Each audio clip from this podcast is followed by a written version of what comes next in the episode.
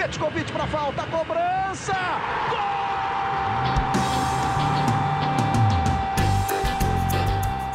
Está entrando no ar o podcast Sabe de quem?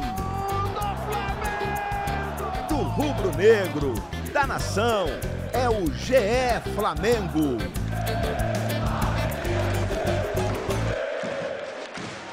Você que se liga no GE, tá ligado aqui no GE Flamengo, podcast que você já sabe, pensado e dedicado a você, torcedor rubro-negro. Eu sou o Igor Rodrigues, tô aqui para abrir a nossa jornada no episódio 139 da nossa resenha, um episódio que está chegando depois de um empate do Flamengo, o primeiro na atual edição da Libertadores. O Flamengo foi ao Chile encarar o modesto União La Calera e ficou num 2 a 2 hein? E era um La Calera sem Jorge Valdívia. Não foi nem relacionado para o jogo. O Flamengo não conseguiu a vitória, que seria uma forma antecipada de conseguir a classificação para as oitavas de final da Libertadores, mas o resultado não é tão ruim, pensando em tabela, pensando que o Flamengo segue numa liderança isolada do Grupo G, a gente pode entender o que, que esse resultado de desempenho, principalmente, pode levar aí para o resto da temporada, o que, que o Rogério sempre tem que observar. Na vitória dá para ver isso. Qual jogador que está crescendo de, de rendimento, qual jogador que ainda não está crescendo. E no empate, que foi muito marcado por uma falha bizonha, grotesca do Bruno Henrique. O Bruno Henrique não, coitado, que não jogou nada, do Bruno Viana. O zagueiro Bruno Viana.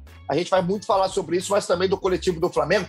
E é dele que eu quero saber, de Felipe Schmidt, meu companheiro aqui nesse início. Que bom falar contigo, Schmidt. Queria esse primeiro parecer nessa madrugada que a gente está vivendo no momento. O que você achou do jogo? Qual que é o seu primeiro pitaco aqui na nossa resenha? Uma boa madrugada aí, Paulinho, todos os ouvintes, né? Acabei de voltar aí do, da missão de ir lá no Galeão fazer o desembarque do Flamengo. Foi um desembarque bem tranquilo, né? Quase não tinha torcedor, imprensa, pessoal tranquilo. Acordei três horas da manhã, porque, né, sai de Nilópolis para chegar no Galeão tem que levar um tempo ali, linha vermelha, trânsito.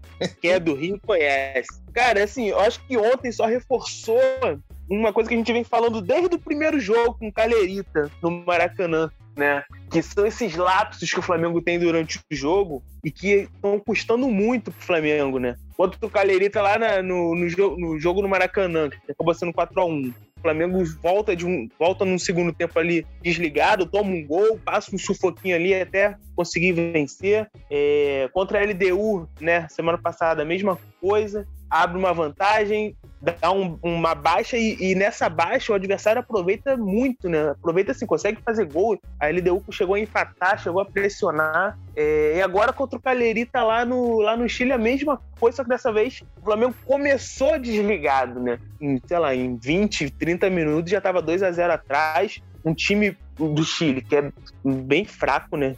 É, depois do jogo mostrou isso. O Flamengo dominou completamente a partida, mas meio que saiu já perdendo de 2 a 0 erros individuais, né? O primeiro, primeiro lance do Bruno Viana já falou, assim, inexplicável. O cara, como o cara falhou três vezes no mesmo lance, não simplificou mesmo após ver que tava, tava complicado. E o segundo, um azar, né? Pra mim foi mais azar do que falha. O Bruno Henrique não corta, a bola bate no Arão. Então é isso, cara. Assim, são são lapsos que o Flamengo tem durante o jogo que estão custando muito ao Flamengo. É, acho que aí também tem um pouquinho de azar, né? Porque os caras chegam e fazem um gol e que tem que corrigir, tem que resolver isso, porque quando chegar no mata-mata vai ser, vai ser mais complicado ainda. É, eu lembro de novo, já falei isso no podcast. O Flamengo ano passado foi eliminado no, na Libertadores no jogo que dominava, devido a cinco minutos de desatenção, que o Rodrigo Pé expulso, toma um gol de bola parada.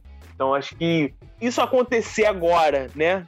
No, no, no jogo de, de grupo, o Flamengo já tá com uma situação encaminhada, de repente é até bom para ligar o alerta agora para não sofrer quando um jogo de mata-mata eliminatório. É, não é, não é desastre, né, Schmidt? Não é crise, não é isso que você está falando, mas também não é mundo dos sonhos, né? Criticar nem significa que você está fritando ninguém, é simplesmente uma análise em cima de um jogo. E é, falar uma verdade aqui, né? Você que está ligado aqui, então, através do ge.globo barra Flamengo, pelo Spotify, ou qualquer agregador que você escuta aqui o nosso papo, o nosso podcast, a falha do Bruno Henrique, do, eu tô com o Bruno Henrique na cabeça, hein, Schmidt? A falha do Bruno Viana, ontem na, no jogo, no primeiro gol, que foi logo aos sete minutos do primeiro tempo, é, o Bruno falhou três vezes no mesmo lance. Essa falha é totalmente individual. É, no, no, essa falha não entra no coletivo e muda muito o, o roteiro do jogo. Acho que o Bruno Viana foi muito infeliz, ele tentou de tudo, para que a falha resultasse em um gol do Lacalheira até conseguir. Gabriel Batista fez um,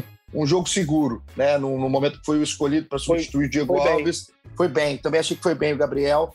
Ele até tentou ajudar o Bruno Viana, mas não conseguiu. É, essa falha é bizarra, é inacreditável. Então você que está aí escutando a gente, manda o seu currículo para a gente, que a gente encaminha. Se você for um zagueiro aí de algum time nível, a gente encaminha, porque é, o time do Flamengo hoje tem no seu principal zagueiro um cara que desfalca demais na, na temporada, né? não só essa, como de costume, o Rodrigo Caio fica fora muito tempo. E aí o Flamengo joga é, partidas importantes com o Bruno Viana, com o Gustavo Henrique. E se o seu pensamento depois do jogo de ontem é que o Gustavo Henrique devia ser o titular, é o mesmo erro. Só muda o formato. O erro geralmente só muda qual é a falha. Né? A falha acontece. É praticamente garantida, quase todo jogo importante. Estou falando aqui de Campeonato Carioca. Estou falando de jogo relevante, jogo de Libertadores, mesmo contra um adversário que eu não sei nem se jogaria é, fase decisiva de Campeonato Carioca, não. O Lacalheira é muito modesto para a gente ficar aqui na educação da coisa. Então, é, é, uma falha muito grave do Bruno Viana, que tem que ser tratada como tal. Não, não é para passar pano, tem que ser tratada como tal, e que não é resolvida pelo seu substituto de banco. Porque o Gustavo Henrique tem falhas do mesmo nível, já teve aí jogando pelo Flamengo. O Léo Pereira tem falha do mesmo jeito, dentro e fora de campo, que consegue errar até quando não está jogando. Então é um Flamengo que tem que consertar muita coisa, individualmente e coletivamente na defesa. Quero começar aqui, Schmidt, para a gente. É, o episódio hoje promete, promete ser quente, para a gente falar desse 2 a 2 porque a questão muito que o pessoal fala de arranjo defensivo do Flamengo. Primeiro, eu queria entender pra, é, de você qual é o grande problema do sistema defensivo do Flamengo. A gente estava falando aqui de erros individuais, pontuando esse do Bruno Viana, pontuando outros do Gustavo e de quem entra ali quando o Rodrigo Caio não está jogando.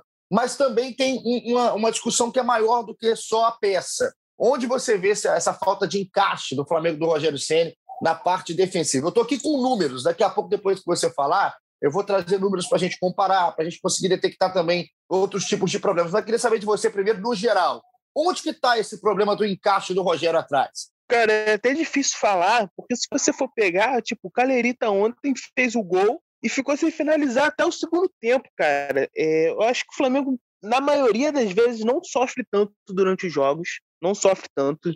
Acho que o que o, o, que o Ceni se propõe a fazer, que é dominar o jogo, é ter a posse de bola, controlar a partida, o Flamengo consegue fazer é, 98% das vezes. Só que o, o, que é até difícil de explicar, cara. É, toda vez que o adversário chega, é, faz o gol. Talvez isso, isso se explique porque pela forma como o Flamengo joga, né, bem, bem ofensivo, é, acaba é, dando mais espaço. Então, quando tem algum desacerto ali de transição, de marcação, é, o espaço que o adversário tem é muito maior. Então, fica mais fácil de finalizar, de fazer o gol. Se você lembrar contra o Vélez, primeiro jogo, foi um cenário parecido. O Flamengo dominava o jogo lá, no, lá na Argentina é, tinha posse de bola, jogava no campo do adversário. Num contra-ataque, num erro ali bobo do Flamengo, o Vélez faz o contra-ataque e o cara chega na cara do gol para fazer, sabe? Então, da forma como o Flamengo joga, quando tem um erro, quando tem uma falha, que é normal acontecer, é, é até difícil a gente cobrar, né? Perfeição dos jogadores, mas quando um erro acontece, o Flamengo está muito mais exposto. Eu acho que, cara, assim, é, faz parte do, do que o Flamengo se propõe a fazer. Se você joga assim, é, tem uma frase que fala futebol às vezes é meio que cobertor curto, né? Tu não consegue cobrir totalmente. Então, o Flamengo se propõe a fazer isso, ele, ele o time está ciente que vai ter algum, alguns pontos fracos e para mim o ponto fraco desse Flamengo é esse, é quando erra, o adversário tem uma condição muito boa para fazer o gol. O gol de ontem é isso, né? Um erro e aí a, a defesa toda exposta porque o Bruno Viana dá, dá aquele mole. E aí não é difícil do, pro adversário finalizar em boa condição, né? Os caras chegam na cara do gol. É trabalhar mais para evitar ao máximo os erros, porque do jeito que o Flamengo joga, do jeito que o Flamengo se propõe, sempre que tiver uma falha maior, é, o adversário vai estar sempre numa boa condição de fazer o gol. É, eu vou, eu vou aqui trazer uns números, Schmidt, que eu fiz questão, cara. Eu acordei, eu fiz questão de, de pegar número para entender. Também, às vezes, a gente exagera na, na, ao olhar o Flamengo, porque é um time tão bom que tem que achar erro. Então, eu queria entender se até na minha análise eu estava sendo é, maldoso, mas não é o caso. Primeiro que eu concordo contigo, é, o erro no Flamengo fica muito mais exposto, fica muito mais claro, porque e o aí... time geralmente está naquela proposta ofensiva, Schmidt. Deixa eu completar. Quem, claro. quem, joga, quem joga FIFA, Futebol Manager, né? Nosso amigo Vitor Canedo, que agora é, faz essas coisas aí. Quem joga isso sabe. Você tá com aquele teu time, você bota o teu time para atacar, teu time dá 30 chutes no gol, e aí o bonequinho do adversário vai lá, um chutezinho e faz gol 1x0 outro time. Aí o que, que você faz? Você fecha o jogo sem salvar e reinicia o jogo para jogar isso, de novo. Na vida real, isso. não dá pra... Você é um grande canalha quando você faz isso. Mas a verdade é que é muito fácil fazer gol no Flamengo. É muito fácil. É, e a gente não está falando aqui de jogo é, contra time grande, né? contra time que realmente tem um poder ofensivo ou que controla um jogo num certo momento. Na maioria das vezes, o Flamengo pega adversários, pelo menos nesse início de temporada, quando a gente está falando de campeonato estadual, de primeira fase da Libertadores, que é uma Libertadores muito diferente que a gente está vivendo, uma Libertadores sem torcida. Então, você encarar União La Calera fora de casa, é, sinceramente, não tem diferença nenhuma para um jogo de campeonato estadual, a não ser a pressão que você tem para uma Libertadores, que o Flamengo tinha pouco, porque o próprio Flamengo resolveu nos três primeiros jogos. Então, não foi pressionado jogar, não foi a pressão, não foi ser jogo de Libertadores que fez o Bruno Vieira tremer a perna três vezes no mesmo lance. Aquilo ali é uma falha técnica. E hoje é muito fácil fazer gol no Flamengo. É, essa questão de ser um time com uma postura ofensiva, eu entendo e eu até concordo. Acho que o Flamengo tem que jogar assim mesmo. O Flamengo tem peça para isso talvez seja o time que tenha mais peças para isso hoje no futebol brasileiro, no seu time principal, nos seus 11 iniciais. Agora, o time tem que ter um pouco mais de equilíbrio. Você tem que perder um pouquinho o ímpeto ofensivo para ter um pouco mais de equilíbrio defensivo, que faça. Esse é o papel do Rogério Ceni, porque não é todo jogo que a pressão da saída de bola do adversário feita pelo Flamengo vai acontecer, porque aí a zaga não fica exposta. Não é todo jogo que o Arrascaeta vai comer a bola, como foi no jogo de ontem, que ele não arrumou quase nada. Cobrou escanteio para o Arão no gol de empate? Cobrou. Mas simplesmente mais um mero acaso do que o jogo que a gente está acostumado do Arrascaeta. E é normal. Vai acontecer um jogo ou outro. A Arrascaeta está brilhando na temporada. Ontem, mais uma vez, o Everton Ribeiro não disse que veio. O Bruno Henrique simplesmente parece que não foi ao Chile. E o Gabriel voltou a resolver num pênalti, mas também não foi o cara que é acostumado. Então, quando o Flamengo não funciona ofensivamente, fica muito claro que é muito fácil fazer gol no Flamengo. É um time que fica muito exposto. E aí, Schmidt, eu trouxe aqui, para mim, dois dados que são os dados que mais mostram como o Flamengo é falho hoje defensivamente. É falta de arranjo, é falta de, de não sei se treinamento, que a gente não está vendo. E acredito que o Rogério treine sim, mas falta encaixe. O Flamengo, vamos colocar aqui, é, é dos times que estão brigando contra o Flamengo, tá, Schmidt, na temporada, os times que, se, que têm um investimento, os times que recentemente estão bem, que são Grêmio, Palmeiras, Inter, Atlético Mineiro e São Paulo. Vou fechar nesses cinco times. O Flamengo é o único dos cinco times que tem uma média sofrida de mais de um gol por jogo. O Flamengo até agora foram 18 jogos na, temporada, contando a, Supercopa do Brasil, a, a Libertadores e o Carioca. O Flamengo, em 18 jogos, sofreu 20 gols. 20 gols. E aí a gente vai vendo aqui, só para aqui é só para comparar. O São Paulo sofreu 9 em 15, o Atlético Mineiro 10 em 16, o Inter 15 em 17, o Palmeiras 16 em 18 e o Grêmio 18 em 20. Então, em número absoluto, e também, em média, o Flamengo é o pior. Aí, na sua comparação com os grandes times que brigam por coisas no futebol brasileiro na temporada. E o Flamengo, para mim, o dado que é mais inacreditável de todos é a quantidade de gols sofridos em bola parada. São oito. Sim. São oito gols sofridos em escanteios. Ontem teve mais um que eu também concordo que foi uma infelicidade do Arão, mas que foi uma falha do Bruno Henrique. Podia ter feito o corte. Sim. O Flamengo é desligado, o Flamengo é desligado na bola parada. Isso aí não sou eu que estou falando, isso não é achismo, isso é número. Dos 20 gols sofridos do Flamengo, oito na temporada foram escanteios. Eu estou com eles discriminados aqui. Discriminados, gol a gol. Eu vi todos antes de estar aqui falando, que são gols que não são em construção, não são méritos do adversário. Praticamente aí... todos são falhas do Flamengo. E aí já resolveria bastante, né? Se você tira esses oito gols, o desempenho seria muito melhor. Né? E é claro, Felipe, é... que eles vão que um gol desse vai acontecer. O Flamengo não vai passar uma temporada inteira sem tomar um gol de bola parada. Acontece. É, a gente não está aqui fazendo uma cobrança que o time tem que parar de tomar gol de bola parada, não pode tomar gol de contra-ataque, também não dá para tomar gol de fora da área. Isso acontece. No jogo acontece. Agora, oito, e da forma que acontece, contra um time que tem um investimento tão alto e não pegou adversários tão qualificados assim, não pegou, o Flamengo não pegou. E os que pegou, os gols não foram em bola parada. Por exemplo, no jogo contra o Palmeiras, o grande jogo da temporada do futebol brasileiro até agora uhum. para mim, que foi a Supercopa, não foram gols de bola parada. Não foram gols de bola parada. Teve o gol de é, pênalti, é quando, né? De repente é quando o time está mais ligado, né? É isso. Talvez o, o, o, Flamengo se desliga. em alguns momentos, em alguns jogos. Isso fica muito claro quando a gente coloca isso em números.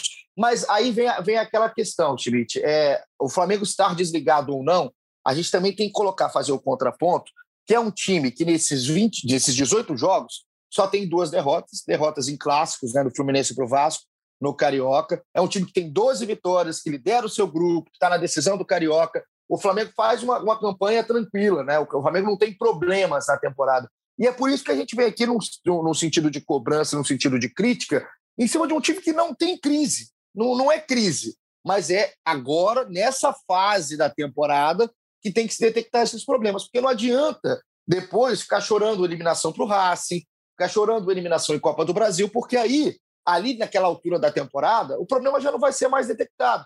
Ele teria que ser detectado antes. Eu acho que o Rogério tem uma missão na mão dele de fazer esse time ser equilibrado. É muito, é para mim é tentador, é, é, muito tentador você fazer esse time do Flamengo ser ofensivo.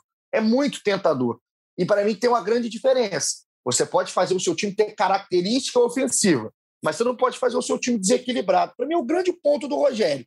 Ele tem isso aí tudo é, é na mão dele nesse contexto geral. Tem as falhas individuais, para mim isso aí ontem acabou com o Flamengo, a falha do Bruno Viana, mas esse coletivo do Flamengo arranjado para ser um time ultra ofensivo, ele também pode deixar esse cobertor curto. E para você fazer o seu cobertor curto, não ser tão curto assim, você tem que puxar um pouquinho para o meio. Deixa o dedão aparecendo às vezes, né? você não cobra a orelha, mas o meio do seu corpo ali, no seu tórax, né? nas suas coxas, esse tem que estar tá coberto. É, a, as suas nádegas aí tem que estar tá coberta. Porque senão dá problema. Porque senão dá problema. E o Flamengo tem esses problemas de início de temporada para resolver. Agora, a parte da frente também não funcionou, né, Schmidt? Aquele quarteto acostumado a jogar futebol não jogou. E o Bruno Henrique, principalmente, não sei para você, mas para mim, dos quatro de frente ali do Flamengo, é, ontem foi o cara que menos apareceu, o cara que tem a característica diferente desse time e praticamente não jogou futebol em Vinha Del Mar. É verdade. É, e aí, aí é, é, o que a gente está falando, né? Quando a parte ofensiva não, não, não, funciona do jeito que é esperado, o Flamengo acaba sofrendo. É, eu achei até que o Flamengo fez, assim, dominou o jogo completamente, né? O Calerita não, achou dois gols ali, depois não fez mais nada. É, eu gostei até da, das alterações do, do Senna no começo, que bota o Pedro no lugar do Gomes. Colocou, colocou o time mais ofensivo, colocou o time mais para frente. Acho que ali meio que mais por, por questão de volume, o Flamengo começou a ter mais chance, né? Tanto que logo depois empata. Acho que a, a grande questão ontem, cara, eu não entendi porque ele não colocou o Vitinho. Né? O Vitinho que vem de ah, grandes partidas, vem fazendo boas partidas, tá em boa fase, né? Então, não entendi ele não colocar o Vitinho em momento algum. Porque, o é... Schmidt, se o Vitinho não entra agora, se nesse momento da, da, dele no Flamengo, nessa fase dele no Flamengo, se ele não entra agora, ele não vai entrar nunca mais. Ele Exatamente. não vai entrar nunca mais. E ontem, ontem ele tinha opções né, para escolher tirar. O Everton não foi bem, o Bruno Henrique eu também concordo com você, eu acho que ele não foi bem. E assim, aí tem uma outra questão, cara, que eu estava até conversando com as pessoas ontem e fica um pouco essa impressão. A, a mensagem que passa pro, pro, pro, cara que tá jogando, fala assim, tipo, você tá jogando mal, você não tá indo bem, mas fica tranquilo que você não vai sair, sabe? É, ontem não ter colocado o Vitinho, realmente não, não entendi. Era até um jogo para ele, assim, que o Flamengo tava com dificuldade para atacar, para encontrar espaço. Né? Ninguém ali fez um, uma, uma, uma, partida mais que nota 7, mais que nota 6. É, então o Vitinho com, com chute de fora e tal, de repente era uma opção, tá jogando bem. Não entendi, mas, por exemplo, eu gostei da, dele botar o Pedro no lugar do Gomes. Acho que o, o gol sai muito por causa dessa pressão. É, gostei do, do Mateuzinho no Isla. Para mim, o Isla também não foi bem ontem. Teve dificuldade para se adaptar. E gostei também do, do Felipe Luiz de zagueiro, hein? Não sei se isso vai. vai, vai mas foi uma, uma opção legal, assim, pro, pro que era o jogo ali. Eu gosto dessa, dessas alterações que o Ceni faz é, para deixar o time mais ofensivo. É, em, em, algumas situações, como ontem, eu acho que, que fazia muito sentido fazer o que ele fez. Então. Eu só, eu só não entendo, Timite, assim, porque. Não, então, é eu, eu, o seguinte, cara, é, às, às, vezes parece assim, que a gente tá, pô, sempre reclama do centro. Vocês reclamavam que quando o Pedro não entrava, aí o Pedro entra, agora vocês vão reclamar de outro. Mas assim, é característica de jogo, né? Cada jogo é uma história. É, concordo que o Pedro entrou e entrou com mais minutos, né? Se o Pedro não é o titular do Flamengo, é, ele entrou com mais minutos, pelo menos, entrou na fase inicial ali do segundo tempo. Mas é, o, meu, meu grande, o meu grande ponto, né, a minha grande é, dúvida, ou asterisco que eu levanto aí em cima do Rogério sempre, vou colocar só na passagem do Rogério no Flamengo, é que é a leitura de jogo. Às vezes, em tempo, a demora que ele faz a substituição, e às vezes percepção de jogo mesmo. Assim. Ontem, para mim, a substituição era muito fácil, Schmidt. Era muito Vitinho no Bruno Henrique. Era muito. Era, até, até antes do Everton Ribeiro, tá? Não estou aqui falando que o Everton Ribeiro jogou, não. Mas talvez substituir o Everton Ribeiro com as peças que o Flamengo tem no banco seja mais difícil que substituir Sim. o Bruno Henrique. Em jogos como ontem, em jogos que o Bruno Henrique não estava rendendo, praticamente não jogou bola o Bruno Henrique. A gente sabe da importância que ele tem para o time. Mas quando o Bruno Henrique não joga, você tem o Vitinho no banco, que praticamente ocupa o mesmo setor do campo, que te dá uma, uma, uma finalização de fora da área, e está num momento bom. Talvez o momento dele não seja nem melhor só do que o do Everton, não. Seja melhor que até que o do próprio Bruno Henrique. A gente às vezes não fala, porque o Everton está tão mal que ele rouba o holofote, né? O Everton é, é, o, é o cara que está situando no, no, no, quarteto. Mas o Bruno também não está numa grande temporada. Então, é, não quero, não acho que tem que tirar do time titular. Mas em alguns momentos como ontem, o Rogério tem que ter uma percepção, aquele feeling maior do jogo, que está acontecendo dentro de campo. Que ele tem em alguns momentos. Que ele tem. Ele, às vezes, quando ele coloca o time mais ofensivo e arruma atrás, que ele simplesmente ele não trocou o Gomes e foi para o Deus nos acuda. Não. Ele ajeitou o time dentro de campo. O Felipe Luiz deu um passo para trás, foi bem, inclusive porque o Felipe é um cara que geralmente vai bem, tem um nível absurdo de futebol, o Felipe Luiz, onde é colocado. Então, o Rogério, do mesmo jeito que ele tem a capacidade de arrumar em um certo momento, ele também ainda, eu acho que ele tem essa, é, essa ele se desliga. Assim como o time se desliga dentro de campo, o Rogério se desliga em alguns momentos que são substituições fáceis de se fazer. Vai dar resultado a substituição? Daria, o Vitinho faria três de fora da área, ninguém vai saber. Ninguém vai saber.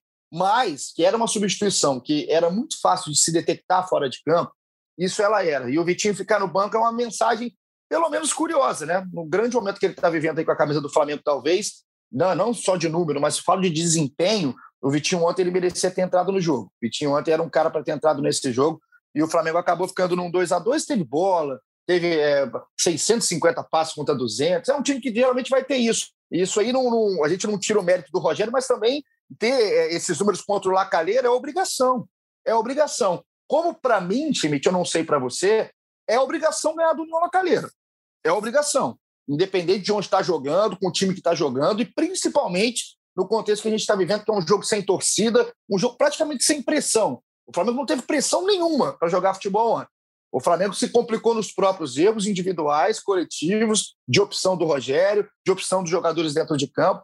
E isso aí tem que ser corrigido, porque muito provavelmente vai avançar na primeira é, posição do grupo. Se eu não estou enganado, pode avançar já hoje, porque o Vélez encara a LDU fora, o Vélez vai jogar em casa no José Amalfitani, em Buenos Aires. Se a LDU pega e, e bate o Vélez, o Vélez fica com três pontos, o União La Calera tem dois e o Flamengo tem dez. Então não, não chega mais, o Vélez não chega mais do Flamengo nos próximos dois jogos, vai no máximo a nove. Então o Flamengo, mesmo com um empate, ele pode se classificar. Mas eu acho que aqui a discussão tem que ser muito maior do que, do que essa primeira fase de Libertadores. Mas muito maior mesmo para que depois, quando chega na fase de oitavas de final, para que chegue na quarta de final, essa discussão que deveria ter acontecido lá no início aconteça de forma tardia. Mas vamos falar de coisa boa. Gabriel Batista. Gabriel Batista foi bem em cima, foi bem. Foi bem. Queria, entender, queria entender de você. Concordou com a opção do Rogério? Era a hora do Gabriel e não do Hugo, já que o Diego Alves está fora. E qual foi a sua análise? Você, com um grande goleiro no paiol, qual foi a sua análise aí sobre o Gabriel Batista? Rapaz, vou te falar que na minha breve carreira como jogador de futebol, eu, fui, eu comecei como goleiro mesmo. Eu Jesus. joguei como goleiro no, no futsal do, do Madureira, né? Uh, tá. o, o marido da prima da minha mãe era o treinador, então eu arrumei uma vaguinha de goleiro lá no Fraldinha do, do, do Madureira. Coitado é, do clube. Meu primeiro jogo como goleiro, no meu segundo jogo eu fui fixo, no terceiro eu fui ala, no quarto eu fui pivô e aí eu fui dispensado porque viram que não, não funcionava em lugar nenhum. Assim, em lugar nenhum, né? Imaginava, imaginava. Acabou minha carreira de jogador de futebol. Mas eu achei que fez muito sentido o Gabriel Batista ontem. Acho que isso a gente tem que, tem que elogiar o Ceni por isso. Porque imagina essas bolas recuadas na grama sintética para o Hugo na fase que o Hugo está. Seria complicado. Então, acho que fez muito sentido, por exemplo, ele colocar até o Gabriel antes no jogo contra o Volta Redonda para dar ritmo pro Gabriel é, e ele poder jogar contra o, Lacare, contra o Caleirita lá. Prefiro falar Caleirita do que Lacalita. Lá. Então, assim, fez muito sentido. O Gabriel foi muito bem nesse jogo com os pés, nessas bolas recuadas. Várias vezes ele era um líbero. Eu acho que ele é o que tem, desse, desses jogadores do Flamengo, é, desses goleiros, é o que tem mais essa, essa aptidão para jogar dessa forma, é o, é o que tem mais predisposição a jogar assim. É, várias vezes ele cortou alguns contra-ataques do Calerita, ele já, ele já quase né, fora da área, fora da área, ele saía da área para fazer os cortes. Então acho que foi muito bem. E com as mãos também não comprometeu, né, cara? O, primeiro gol já estava completamente vendido no lance, o segundo aquela infelicidade. Então acho que foi uma boa atuação, assim, é bom porque aumenta a, a, essa competitividade, né? Caso o Diego Alves não entre, eu ainda acho que o Hugo é, tem mais potencial técnico, mas essa questão dos pés ali, o Gabriel leva bastante vantagem. E o Flamengo agora do Gabriel Batista, é, tá no gol enquanto o Diego Alves não joga. O Flamengo também perde jogadores importantes né, é, na fase defensiva da coisa, onde o Flamengo está mais é, é, sofrendo no início de temporada, no caso do Rodrigo Caio, caso do Diego. Foi bem o Gabriel, cara, foi bem. E eu acho que o grande ponto do Gabriel ontem, Schmidt, não foi nem qualidade técnica. Qualidade técnica, goleiro por goleiro, eu acho o Hugo mais goleiro você me perguntar Sim, friamente. Concordo. Assim, acho que o Hugo é mais goleiro que o Gabriel Batista. O Hugo, num, num, cenário normal da coisa, vou pegar dois jogadores. O Hugo me passa mais confiança do que o Gabriel Batista. Agora, o Gabriel ontem teve uma coisa que para mim é determinante e é o que eu acho de todos, tá? De todos os jogadores em campo, coisa que o Bruno Viana não teve, coisa que alguns jogadores não tiveram no Flamengo durante a temporada em alguns momentos, que é a seriedade. É, o Gabriel estava atento do, do apito inicial ao final do jogo. Ele estava atento. Isso aí ficou muito claro nessas saídas do gol. Ele estava uhum. atento no jogo inteiro. Sim, ele estava ali preparado. Ele quis, ele quis aproveitar a sua oportunidade, está corretíssimo. E em algum momento dessa trajetória do Hugo, eu, eu te confesso que eu não sei nem te falar qual foi o momento, é, se é logo após a falha contra o São Paulo. Eu não sei, eu não sei detectar isso agora, assim, pensando agora de cabeça quente, entre aspas. Teria que ver com mais calma para não ser injusto. Mas em algum momento, o Hugo, que para mim é um goleiraço, um goleiraço. Eu elogiei o Hugo na base, elogiei o Hugo quando estreou, antes da estreia contra o Palmeiras, pós-estreia, e nesse caminho que ele faz, mesmo oscilando aí com o Flamengo, eu acho ele um goleiraço, mas em algum momento o Hugo perdeu um pouquinho o foco. O Hugo perdeu um pouquinho, é, eu não sei nem se a palavra é a seriedade, mas ele perdeu um pouquinho o foco que teve o Gabriel Batista ontem. Então, mesmo não sendo a minha escolha, eu acho que o Gabriel deu uma resposta muito positiva e eu acho que é uma resposta ao próprio Hugo, uma resposta ao próprio Hugo, que não adianta você tecnicamente ser um grande goleiro, tecnicamente você numa disputa, é, num X1, como diz Dandan, nosso Daniel Pereira, você ser melhor que o seu, o seu adversário, seu concorrente, seu companheiro, se o cara está muito mais focado, muito mais preparado na oportunidade que ele tiver. E é, essa é a mensagem que passou Gabriel Batista. Não sei se isso é em definitivo, não sei se o Hugo virou o terceiro goleiro, mas que numa resposta agora, curto prazo, só nesse recorte, o Gabriel deu um banho de, de foco, de comprometimento em cima do Hugo. E é uma coisa que o próprio Hugo Souza vai ter que repensar para a carreira, vai ter que retomar, vai ter que virar esse canhão, vai ter que virar esse alvo de novo para ficar focado, porque potencial ele já mostrou que tem.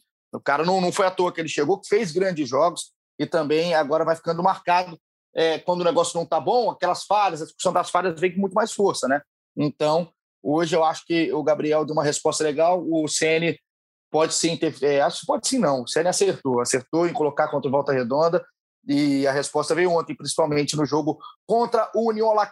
Chegando na reta decisiva aqui do nosso episódio, o Felipe Schmidt, agora o Flamengo tem o seguinte, fim de semana, se eu não estou muito enganado, é no sábado, às 21h05, eu adoro a pontualidade britânica da Ferge. O Flamengo pega o Fluminense no jogo de ida da decisão do Campeonato Carioca.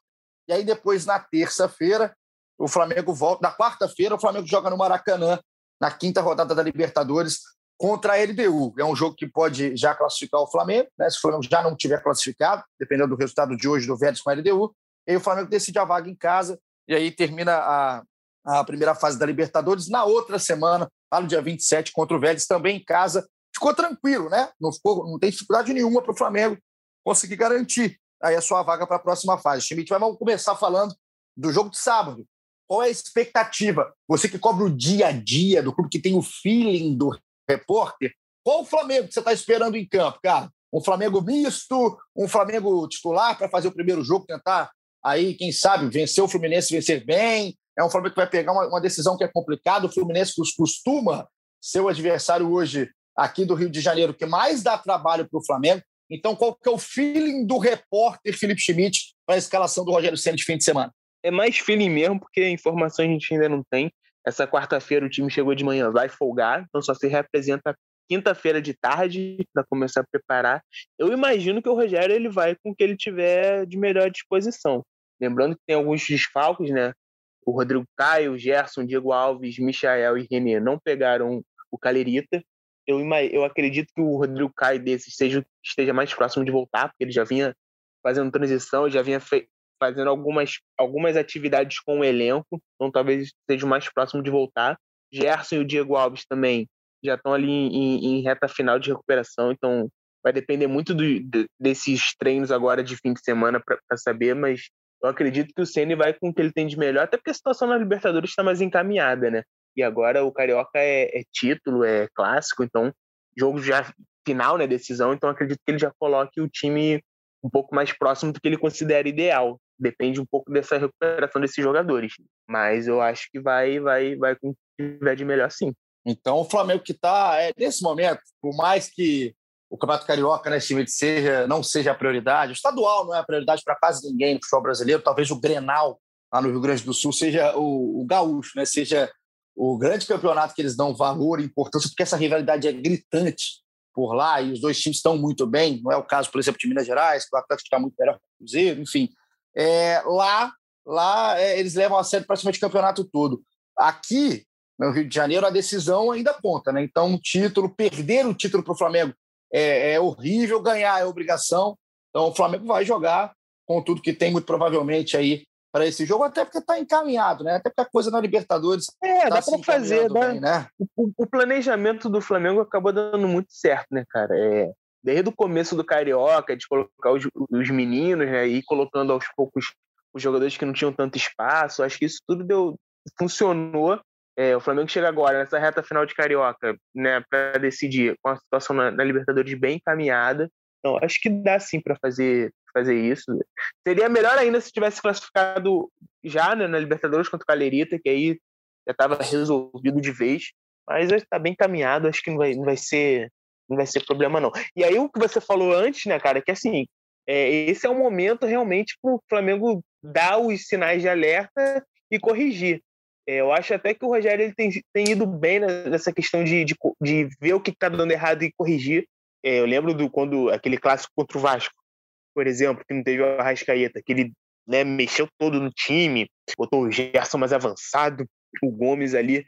Não deu certo, e a gente falava já naquela época, pô, não deu certo, vamos ver como, como que ele vai reagir a isso. Eu acho que ele reagiu bem, tanto que nessa ausência do Gerson, ele fez o simples, colocou o Gomes, o Gomes vem sendo um, um, uma boa peça do Flamengo, jogou bem ontem de novo, é, vai se firmando.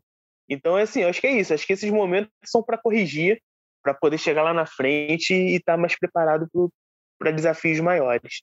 E para o Rogério parar de ir para a coletiva e destacar poder de reação do Flamengo, né? Porque ontem, de novo, é, destacou o poder de reação, mas não, não, o Flamengo não precisa ter o poder de reação todo o jogo. Se tiver concentração no início, sair na frente, fazer o resultado. E dá para fazer, com, com todo respeito, dá para fazer isso contra o União Lacalheira, né? Não, não dá para passar pano para o Flamengo empatar contra o time modestíssimo do Calerito. Tá revoltado com o Calerito. O Calerito não tinha nem ah, não pode. ontem. Não pode. O União Lacalheira, na temporada, ele tem três vitórias, quatro empates e quatro derrotas. Fala por si só. Joga o chilenão, é, ainda não ganhou na Libertadores e conseguiu arrancar ponto do Flamengo. Não é desastre, ah, acabou o mundo do Flamengo, não. Mas é sim obrigação do Flamengo ir lá para o Chile, para Vinha Del Mar, para Bela Vinha Del Mar. Oi, é obrigação ir para lá. Que hotel, né? É, que hotel, nossa editora, cara, que hotel. Nossa editora estava até, nossa editora Raíra Rondon estava até já dando uma olhada lá que próximas férias aí, quando acabar a pandemia, pelo visto ela vai, vai para Valparaíso. É. Tá bem, né? Sabe, ó, a, a, Raíra, ela é editora, produtora, diretora e coordenadora. Deve estar tá ganhando Caldeira. bem demais. Ah, Deve estar tá ganhando bem demais, porque um hotelzinho em Vinha Del Mar Eu vou te falar aí, não é? Não chega a ser uma juiz de fora, que é metrópole, não. mas é, é, eu vou te contar. Então, o Flamengo, quando vai para Via, Via Del Mar, tem sim que ganhar do União Lacalheira. Então, o Rogério tem que começar a ajeitar a casa é, cada vez mais, coisa que ele está fazendo em alguns setores, tem que fazer agora como um todo, nesse coletivo do Flamengo, principalmente na, na fase defensiva do Flamengo, na fase defensiva da coisa, para esse time não precisar ter poder de reação toda hora. Porque é legal o time ter poder de reação. Mas o Agora, ideal é que o time não precise disso e que construa o resultado com mais tranquilidade.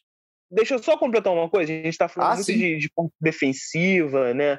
E realmente está tá tendo seus problemas, mas queria destacar ontem que, para mim, ontem o Arão fez uma grande partida, apesar do gol contra. Eu acho que ele foi muito bem. Saída de bola muito boa, acho que ele deu vários passes ali muito bons. É, eu acho que eu queria, eu queria ver uma sequência do Arão com o Rodrigo Caio, sabe? Eu, acho que eu, eu e torcida é. toda do Flamengo. É, eu queria só eu ver o Rodrigo que... Caio. Eu queria ver o Rodrigo Caio. E aí depois ele fala o resto. Eu acho que assim, resolveria muito esse, essa questão, sabe? Esses dois com sequência, eu acho que o Arão tá cada vez melhor como zagueiro. É, ainda não é um zagueiro de ofício, né? Mas eu acho que ele tá evoluindo, ele, ele, ele entrega muito do que o Rogério Ceni planeja com ele ali, que é essa saída de bola.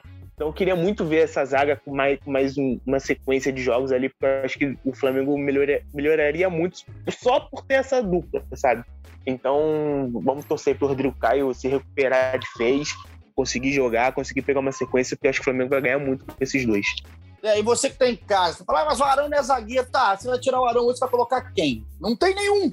Então, assim, é, é, o Arão hoje, além de ele estar tá numa posição que não é a dele, tá improvisado, e tá, pra mim tá jogando bem também. O Arão não é o cara que a gente tem que criticar. O Arão fez, ontem fez um gol importantíssimo, um gol de empate aí do Flamengo. Mas o Arão, por mais que você não goste do Arão, por mais que você tenha aí os seus argumentos, hoje o Arão tá ali porque não tem ninguém. O Flamengo não tem hoje nem, nem o companheiro do Arão. Quando não tem Rodrigo Caio. É o zagueiro mais confiável. É, é, óbvio. Vai jogar o quê? Vai jogar o Bruno Henrique com o Gustavo. Com... Eu tô com uma mania de falar que o Bruno Henrique cara, é zagueiro. com o Bruno Henrique, cara. Eu, veem aqui, eu eu tô tentando falar o que o narrador ontem não conseguiu, né? Porque o Bruno Henrique não apareceu no jogo. Eu falei mais o nome do Bruno Henrique hoje no podcast do que ontem em 90 minutos em campo. Mas jogar Bruno Viana e Gustavo Henrique hoje não tem a menor condição. Não tem a menor condição. Hoje, no momento que os dois estão vivendo, na fase que eles estão vivendo, não existe. Então o Arão hoje é o zagueiro do Flamengo, na ausência do Rodrigo Caio, ausência recorrente do Rodrigo Caio, e o Arão vai sendo o zagueiro mais confiável desse time, por mais que muita gente tenha asteriscos para levantar. Então a gente vai fechando aqui, amarrando no nosso episódio 139 da resenha. Eu vou terminar só com aqui, ó. Eu vim aqui, Schmidt, né? Você que tá aí ligado, se você falar em ge.globo barra Flamengo, você acha em algum momento lá da home do Flamengo, que é a página principal do Flamengo aí no GE, as atuações. As atuações. O que, que são as atuações para você que está chegando hoje aqui no mundo do futebol? Os nossos repórteres, os nossos editores chegam, assistem ao jogo e aí dão as notas né, para os jogadores que entraram em campo. E aí eu fui, não só uma nota, o Schmidt, eu só vi uma nota. Que, chuta qual foi? Bruno Viana. Isso, você, você é uma pessoa esperta. Ah, eu aí, conheço, a, né? A nota do Bruno Viana foi 3,5.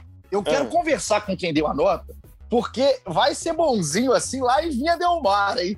Lá em ah, Vinha Del Mar. A nota do é Bruno Viana ontem também. é zero. Zero, zero, zero. É um, é atua... Aqui a descrição é: Bruno Viana, atuação desastrosa, conseguiu errar três vezes no lance do primeiro gol do Lacalheira, errou o passe, vacilou na proteção quando a bola voltou para os pés e, por fim, errou o passe de novo. Ainda cometeu outros vacilos bobos até ser substituído. Talvez eu desse um para o Bruno Viana só para por ser substituído.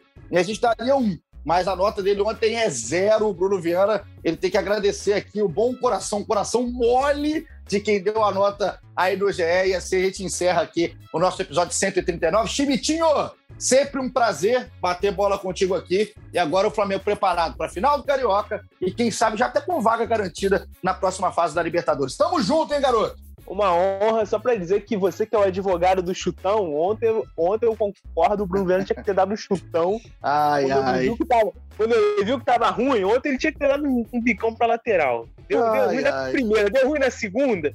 Dá um bicão, meu filho. Ontem eu, eu concordo com o advogado do chutão Paulinho. E é isso, ai. eu vou agora tirar um cochilo, porque eu acordei às três horas da manhã. E mais tarde a gente tá aí on de novo para ver o, o, o, Igor Polinho não tá na área. Muito obrigado. E obrigado por respeitar o chutão. Depois do segundo tempo, o Bruno Vieira deu um chutão. Ele deu no segundo tempo, no meio da placa de publicidade. Deu. Aí eu falei assim: agora você dá, meu garoto.